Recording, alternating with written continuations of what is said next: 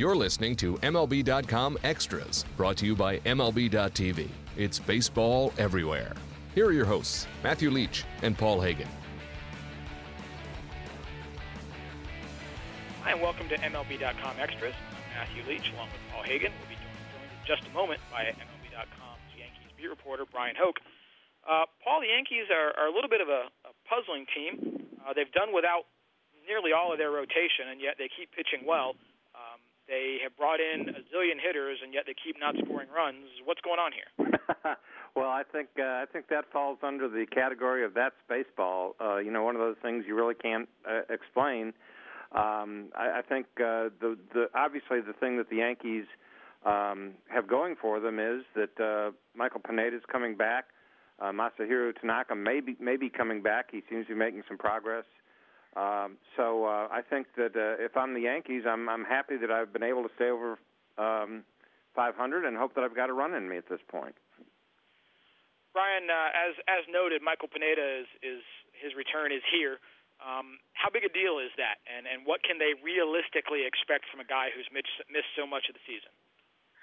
I, I think it's a very big deal for this team because, uh, as you mentioned, they can definitely use a, a little boost here, and uh, Pineda pitched very well in in April. Um, you know, the Yankees waited a long time to get him in their uniform on the mound. Um, pitched very well his first three starts. Obviously, the fourth one didn't go so well because he was ejected in the second inning, and uh, haven't hasn't really been heard from since. But um, when he's right, um, there is a reason the Yankees made that trade. Um, he was an All-Star in Seattle.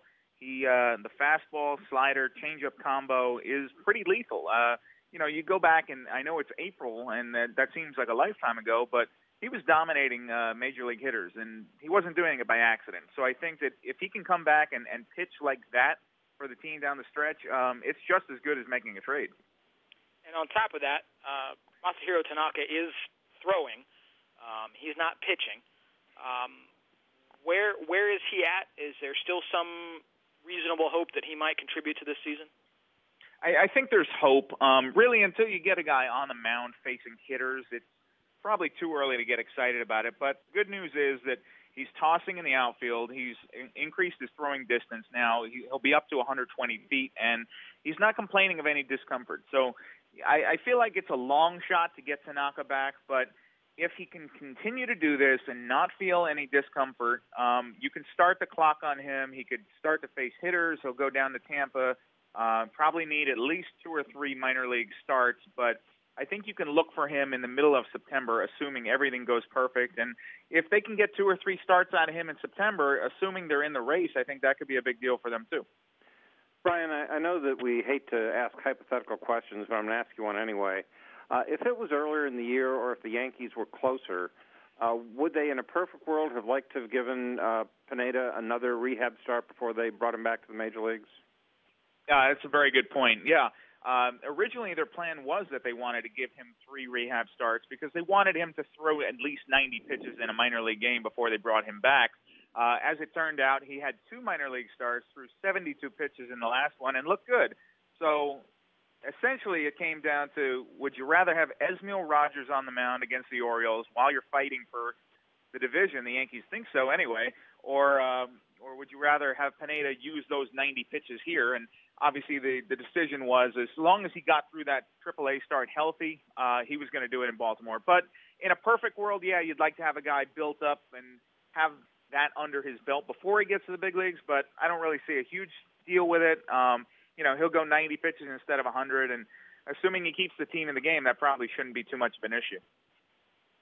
All right, it seemed it seemed for really a good stretch there that after a slow start uh, Hiroki Kuroda had had found his form again, and now last four starts it's been a little more up and down, a little more of a struggle. Um, is is is this just a little thing that happens, or or uh, is uh, is Kuroda just not the same pitcher he was the, the past few years?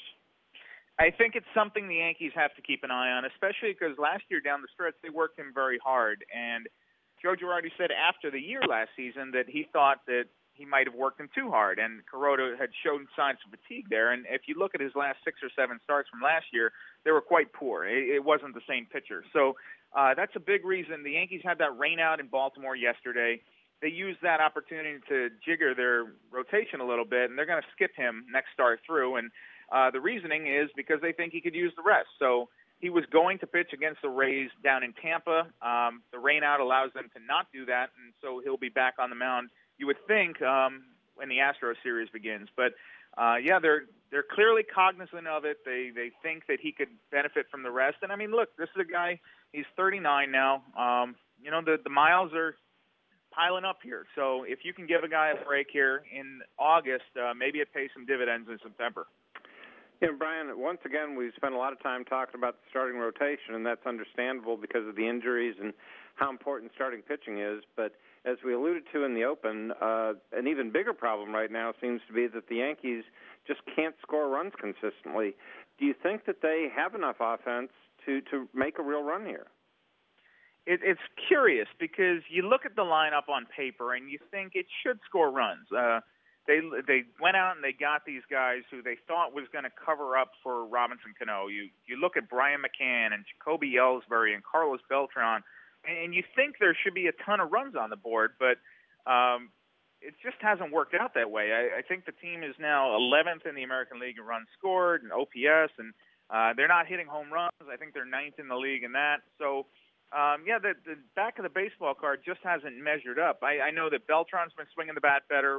Uh, McCann was swinging the bat well before he went on the DL, uh, and you know that's scary too with a concussion. You don't know how long that's going to take exactly, but um, you would think that there'd be more run support there. And uh, uh, you know what, Joe Girardi and and Kevin Long, the hitting coach, have kind of run out of ways to to talk about it. You know, they just say, yeah, there, it, there should be more. They don't know why.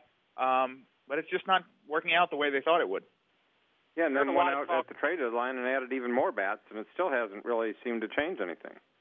Yeah, it's true. You know, uh, Stephen Drew didn't hit too much in Boston, um, so I don't know what you were expecting coming in. I thought he'd he'd give a little bit, and he gave him a little pop. He's driven in uh, a bunch of runs uh, more frequently than he was doing in Boston. But Martin Prado hasn't done much with the bat so far, and uh, you you would think that's going to come around at some point too. Um, Chase Headley had a few big games, but you look at his production and uh, it hasn't blown you away. I think it's better than what they were going to get out of the platoon of uh, Yangervis Solarte and Kelly Johnson, but um, this is kind of the danger of making incremental upgrades. Sometimes your upgrades are just that. You know, you hope to catch lightning in a bottle the way they did last year with Alfonso Soriano, but that is more the exception than the rule.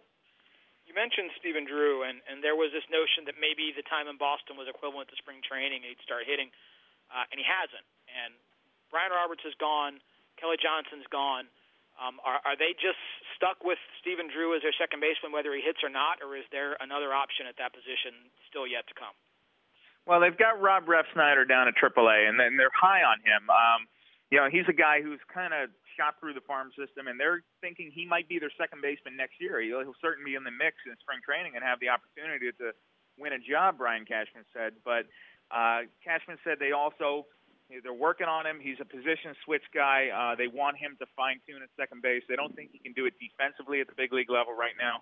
Uh, the one thing you would say about Stephen Drew is at least he's playing a, a very solid second base, which is a good thing considering it's a position he had never played before. So uh, I think Drew has upgraded them defensively at second base um, over what Brian Roberts was giving. It looked like Roberts was getting tired here, and you know that's understandable. He had played more games this year than any season since 2009, but uh, you would hope the bat would come around a little bit. I think there is some truth to that idea that that Drew used his time in Boston as a spring training. But uh, if that's the case, then you know in theory this is about May, and uh, you would think he could pick it up a little bit. I see where uh, Carlos Beltran uh, may be able to play in the outfield again uh, pretty soon. Hadn't played out there since May. But but could, do you see him real? Do you see that happening? I mean, do you think he actually will play in the outfield?